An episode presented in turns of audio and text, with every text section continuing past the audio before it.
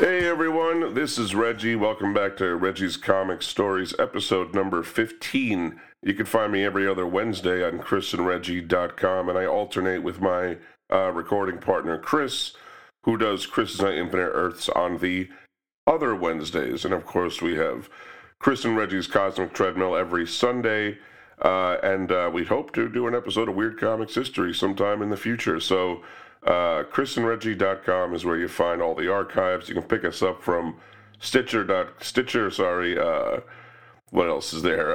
Podbean, Google Play, iHeartRadio, Spotify, and whatever the heck you want to put in there. So today I want to talk about kind of what we do here at Chris and Reggie's Cosmic Treadmill. You know, we talk about history and comics history in specific, but often we branch out into other topics and stuff. And the thing about talking about history, it's always done in hindsight, obviously, since it is history at that time.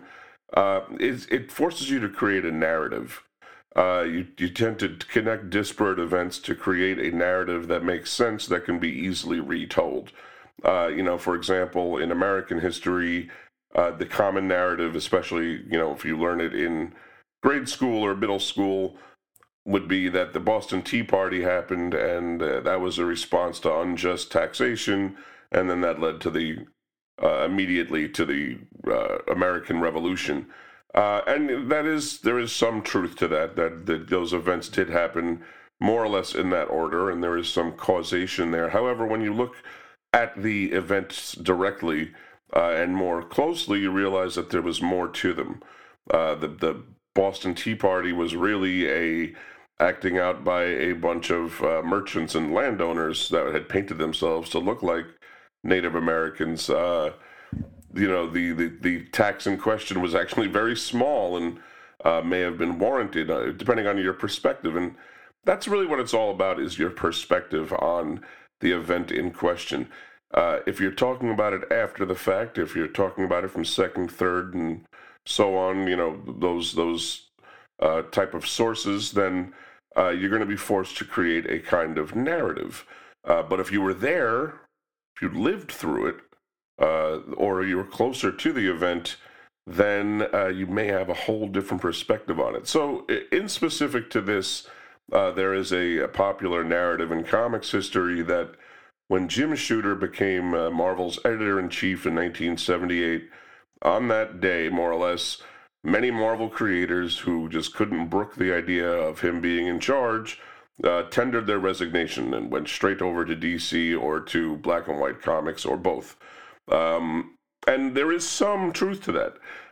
Jim Shooter, for all of his good qualities and his ability to put out quality comics on a timely schedule, did not work well with a lot of talent, and that was to his detriment later on. But it's not that simple, that it wasn't just a matter of, if Jim Shooter goes, I walk or whatever. Things kind of happen over a different course, I guess. And no one would know better than the people involved in the actual event, the actual time that it happened. So to that end, I would like to read something today from, something from TWOMorrows Publishing. I can't get enough. These guys really are the premier publishers of comics history, and if you're not, using their wares, then I don't know what's going on. But of course, go to TWOMorrows.com, TWOMorrows.com for more of this kind of stuff. But this is from their magazine, Comic Book Artist #7, which came back way back in the earlier 2000s. It's an article called "The Great Marvel Exodus" by Chris Knowles, transcribed by John B. Knutson. And this is short little interviews with a lot of the people involved that would have been perceived as having left Marvel at exactly this time in the late 70s. And why they did it. And, of course, their, reactions to it is going to be a lot different. So let's just jump right into it. It starts out, "All good things must come to an end. And so it was for the halcyon days of the 70s Marvel bullpen. One by one, many of the great names who had become so familiar to fans began to vanish from Marvel credits by 1978. All had different reasons and motivations for leaving, So here are some of Marvel's most notable comics creators to explain in their own words their reasons for moving on. All were contacted via phone in January 2000. Start with Len Wein. That was, it says here, and it is true, Marvel's top writer in the late 1970s. Len had previously served as editor-in-chief of the House of Ideas, and that was for about a year in 1976, I want to say, 75 maybe, something like that. Len says, it was a combination of factors, actually. At the time, I was writing Fantastic Four, Amazing Spider-Man, Mighty Thor, and Incredible Hulk all at the same time, and I was getting too obsessed about the little day-to-day details of the job and going crazy. At that point, DC was wooing me like crazy to come back and work for them, and Jeanette Kahn made me incredible offers of all kinds of things that I could have if I came back. I was sort of resistant for a while. Then they finally offered me Batman, Detective Comics, right after Steve Englehart left. Marshall Rogers was continuing with the book, but they needed a new writer, and they offered me Batman, my all-time favorite character. I thought about it and said, yeah, I'd like to do that. And so I gave them a tentative yes on the gig, and I went to tell Stan that I was taking over a book at DC as well. Stan didn't think it was right or fair, but I kind of explained that I just needed to do a little distancing if I was going to keep myself sane. And finally, with great reluctance, he said, all right, fine. If you have to write Batman, then write Batman, but we don't want you to use your name on the book, because you're top writer on our 4 top titles. Use a pseudonym and do what you've got to do, and we'll live with it. But he was clearly not happy. I called DC back and said, okay, here's the deal. I can do the book, but Stan doesn't want me to use my name on the title. I have to use a pseudonym. Of course, DC was not happy because what they wanted to do was promote me writing the Batman book. So now I had pretty much what I wanted, the 4 top books at Marvel and Batman at DC, and nobody was very happy. Rather than have everybody unhappy with me, I thought that maybe it was simply time to take a clean break. Take the deal DC was offering and use my own name, and give myself a chance to sort of refresh my batteries and take on other projects. So I finally said that was the thing to do. I had gotten too obsessively involved in my Marvel books, and I came back that Monday and basically sat there with Stan and said, look, I want to use my name on the Batman books, and if that means I've got to go, then I will leave. It took Stan so many years to understand my feelings, but it was like, I gave you what you wanted, I said you could write Batman, why are you leaving? I just felt I needed it for my own mental sanity at the time. So that's interesting, because a lot of times by the late 70s, Stan Lee barely figures into people's, a lot of narrative as the publisher. He's considered to be a California guy pitching to the studios and whatever and trying to get Marvel properties and succeeding in getting Marvel properties on television and film. But he was still the president of Marvel. And when Len Wein had to talk to someone about quitting, that was the guy he talked to, not the editor-in-chief. So that's somewhat interesting, who actually may have been at this time Archie Goodwin. Now we talk to Jim Starlin. It says here he was Marvel's psychedelic superstar, was writer-artist of such cosmic comic series as Captain Marvel and Warlock. Jim said, basically, I did Captain Marvel and Warlock during that time, and when I left finally, the permanent time was to go and work in animation in California. I worked for Ralph Bakshi for a while. Eventually, I ended up coming back and doing some more work for Marvel after a while because the animation wasn't where I wanted it to be. I came back and did the end of the Warlock series, which was inside those 2 annuals. I left for some reason after that again, I guess just to go off and work for different companies. I did some work for Warren for a bit, some commercial art and things like that. And finally, Jim Shooter approached me on the death of Captain Marvel. I was working for Epic Magazine, too. I stopped working for Marvel Comics, and I was doing work for Epic. I had very fond memories of working on all those characters. It was a time when you'd get in and play with their characters, which you can't do much of right now, because they're corporate entities. Well, Steve Englehart says here, one of the true visionaries of comic book writing, Steve's work for titles like Captain America, Defenders, and Doctor Strange rank with Marvel's best. And he had a great run on Batman, too, I'll tell you what. There had been a series of editors at Marvel, Len Wein, Marv Wolfman, Archie Goodwin, and a new editor that came in and decided that since he was editor-in-chief, he should be able to write whatever he wanted to write. And so he told me he was taking the Avengers, I told Steve Gerber he was taking the Defenders. Neither of us, we didn't like it, and that's basically why I left. I went over to DC straight from there and did the Batman stuff, and then I left the country for a year. And when I came back, I did a few things for Warren and stuff, but mostly I was writing a novel and getting off into computer games and stuff. All I ever really wanted to do was be a Marvel Comics writer. I really liked Marvel Comics. It felt really good to do it. I got immediate positive feedback on the stuff I did, and immediately made people take notice both inside and outside of Marvel. So I'd started my career and had pretty much worked entirely at Marvel. I had done a few things for Warren, Vampirella, and stuff like that, but basically I was what I wanted to be, which was a Marvel Comics writer. So there's someone, I don't know why he doesn't name him, but there's someone that did leave primarily because of Jim Shooter, along with Steve Gerber, although if you go to our episode on Star Brand, Cosmic Treadmill, and I don't have the number handy, but it's before 100, I believe. That's our bio on Jim Shooter, and we, from his perspective, he took them off the books because they couldn't make deadlines, and that was his primary focus the first year that he was editor-in-chief, was just to make sure the books hit the stands on time. Anyway, moving on. George Perez, one of Marvel's hottest young talents in the 70s, George is best remembered for his work on Fantastic Four and the Avengers in 1970s Marvel, that is, but we'll leave it where that is. Anyway, he says, George says, in my case, actually, the initial departure wasn't because of anything I had against Marvel, but because of the fact that I was offered by Marv Wolfman, who had gone over to DC, a new series of the Teen Titans, and my goal, since I was doing the Avengers, was to get a crack at doing Justice League of America, which at that time was really the book I was interested in doing, when unfortunately Dick Dillon passed away. I ended up having the chance of taking over JLA as well, doing the Titans book I promised for Marv. So after a while, it became obvious that I couldn't maintain a schedule of 3 monthly team books. So I dropped the Avengers, which happened to be the only thing I was doing for Marvel at that point, not because of any political reasons, but because I'd already been doing that one.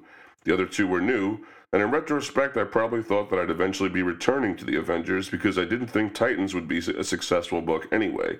And obviously I wanted JLA. As we all know, the Titans did succeed, ended up being a book that occupied most of my time. So it wasn't until the big political football of the JLA Avengers book that I actually stopped working for Marvel in any capacity, because I'd been ticked off at the politics of that and did not do any more work for Marvel for the next, close to 10 years, I guess. So my actual departure from Marvel was later than some of the others were. I had already started doing most of my work for DC, but I was doing occasional things for Marvel at that time. I signed an exclusive contract with DC Comics after the JLA Avengers debacle. Going on to Gil Kane, says he was one of the true living legends of the comic book field. Gil was Marvel's top cover artist in the 70s. And he said it was the end of a natural period. I'd been with them since the 60s, all throughout the 70s, and by the late 70s I had landed a newspaper strip called Starhawks, and so I left comics to do a daily 2-tier science fiction strip. The big thing was it offered greater possibilities. I would still occasionally do work for Marvel. It was just that I was no longer part of the day-to-day crew that did all the heavy lifting. Every company goes through a period of evolution, and by the 1970s they had become another company.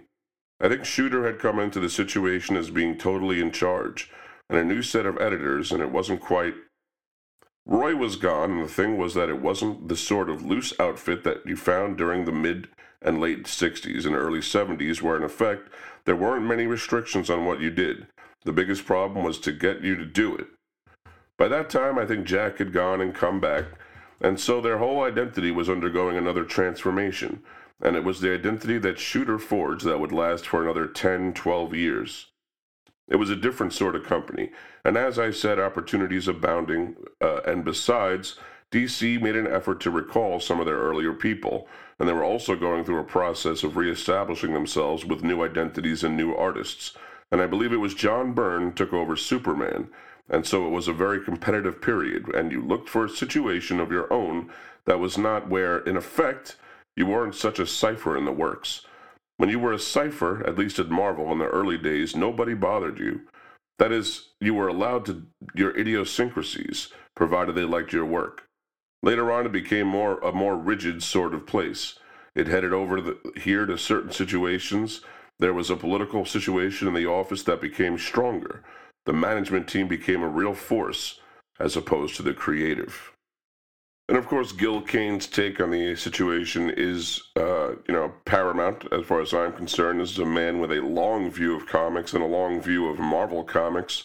But as we also know that a lot of what Marvel's change to a corporate culture had to do with Martin Goodman stepping down from Marvel in the early 70s and sort of a more gradual encroachment of, corporate needs coming in just from the new management, really. DC had a different situation where they were bought by Kinney parking meter, by Warner Brothers via Kinney parking meters or something like this.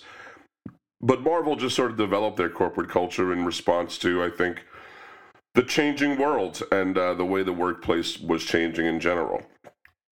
Got a quick comment here by Gene Colan, a master craftsman whose skill for realism and dramatic storytelling is unmatched. Gene drew nearly every major character for Marvel during his tenure there. He said, "I'm trying to remember why I left Marvel at the end of the 70s. Was Shooter in charge at the time? Yeah." And he responds, "That was the reason." And a comic book artist asks, "Okay, is it all you'd like to say?" And Gene says, "It's enough. I think you can fill in the spaces yourself. He was difficult and threatening, and said he doesn't have a good reputation." This was after Stan left. I thought Stan might have left somewhere in the early to mid-80s for California, so I'm not sure of my dates. But when Shooter came aboard, it was downhill. I could see the handwriting on the wall, and I didn't want to continue with him at the helm. He was making life too difficult for me. He made it too difficult for a lot of other people as well. Don McGregor, who it says here, brought a new kind of socially relevant storytelling to Marvel on titles like Jungle Action and Power Man. His work bridged the gap between comics' old guard and the then burgeoning counterculture.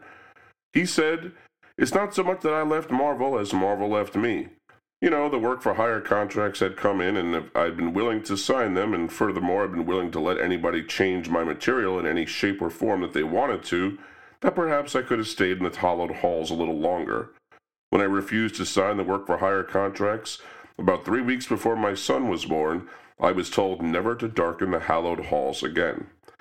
And now that's something I really don't fully understand, because my understanding is those contracts were essentially printed on the back of the paychecks. So if you accepted those checks, then you accepted that contract. But maybe something had changed that I'm not aware of.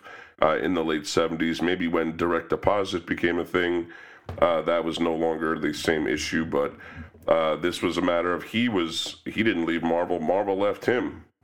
You know what I mean?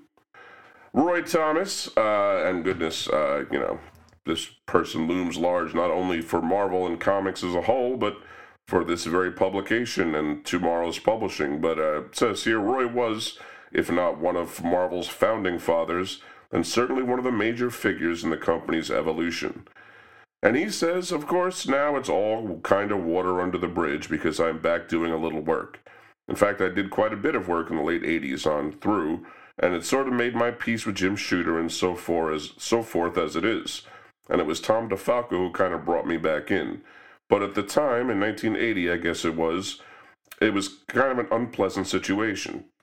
The basic thing is that, well, I didn't really know Shooter or know that much about him. I'd met him a few times when he was on staff for a few weeks.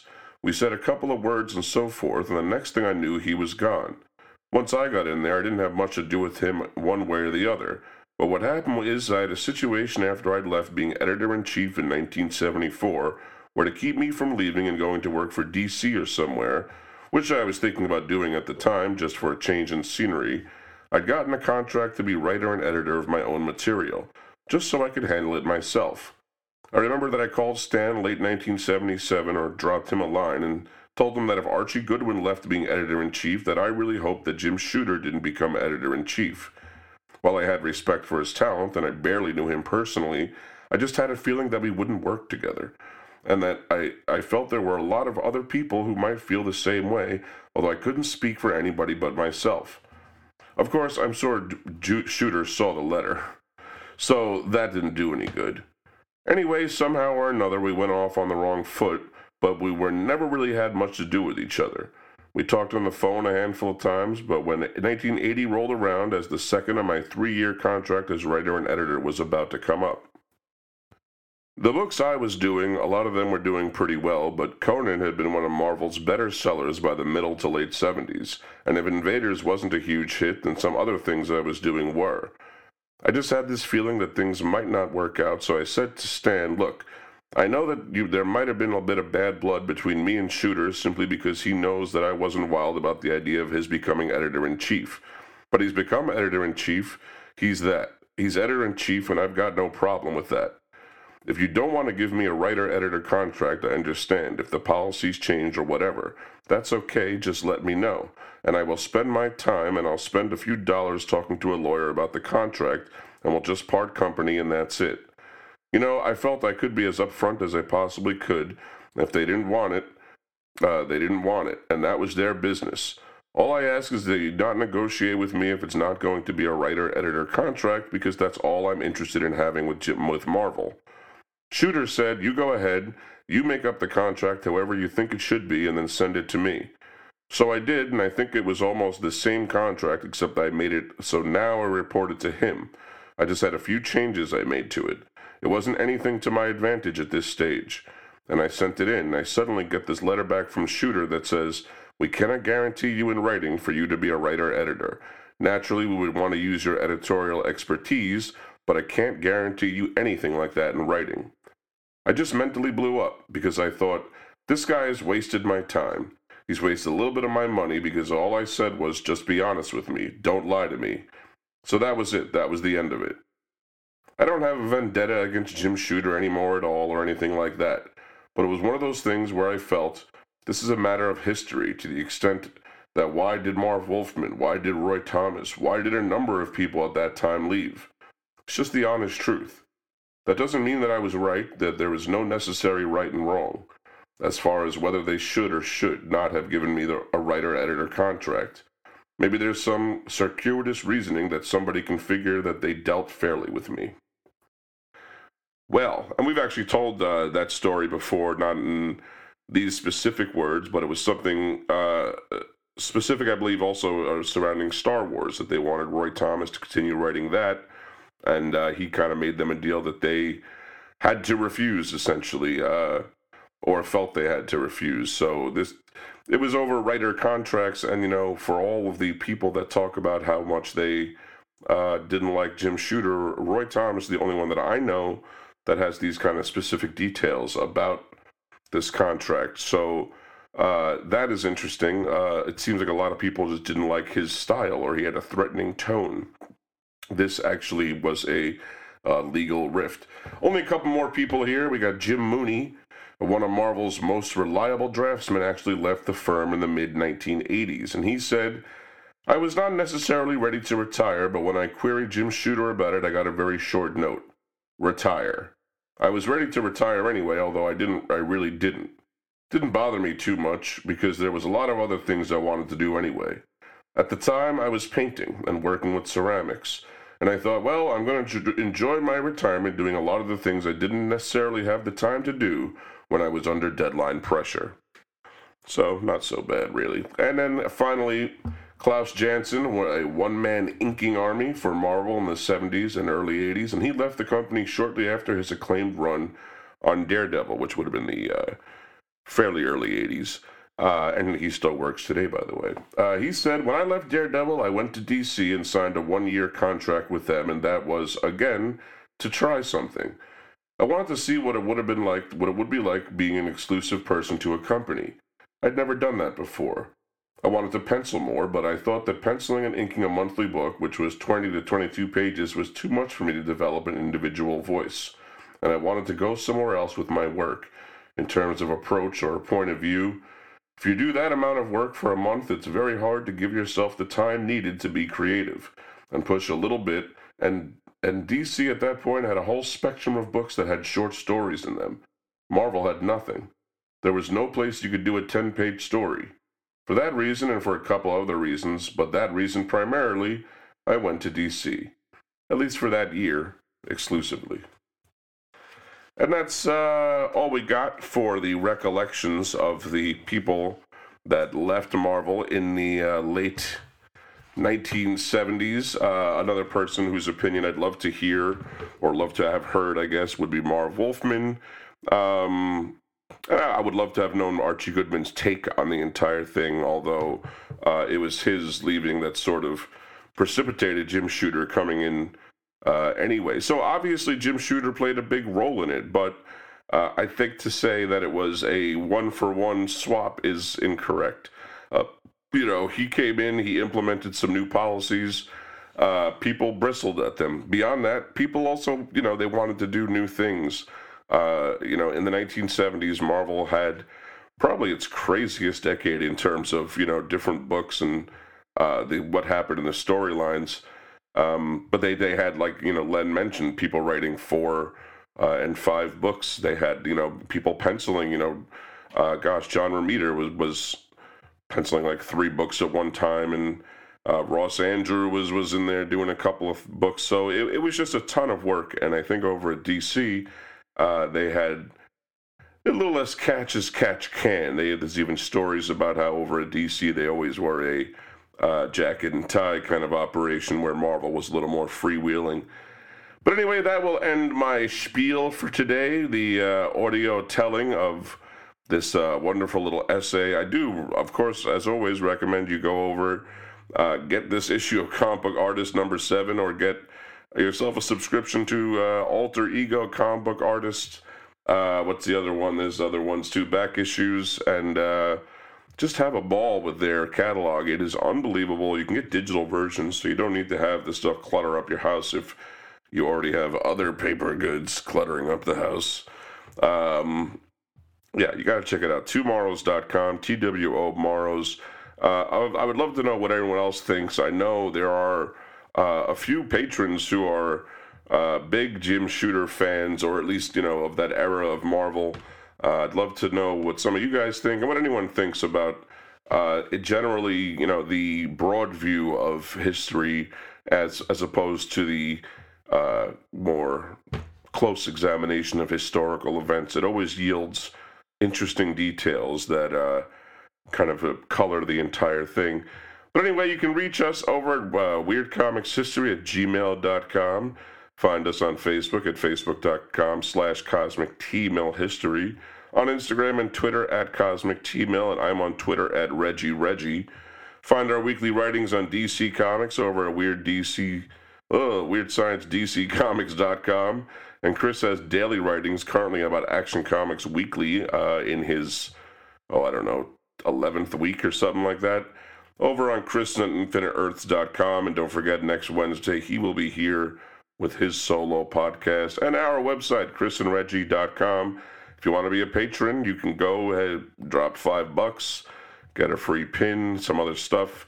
Patreon.com/ChrisAndReggie, and that will be it for this episode. So thanks for listening, everybody. Hope you enjoyed it, and I hope you have a wonderful tomorrow, into the weekend, and on into the rest of your lives. Just to get a girl, that's how it all got started. Compulsive in the area of lies, cause one thing's to be adored by all. Not the right call from the outside, you'll know the depth of the blow. I have $1 million in the bank and it's all mine. A third of it invested in salt mines. Material wealth may be the least in a girl's eye. Searching for a man with charisma, phrasing for the less complex.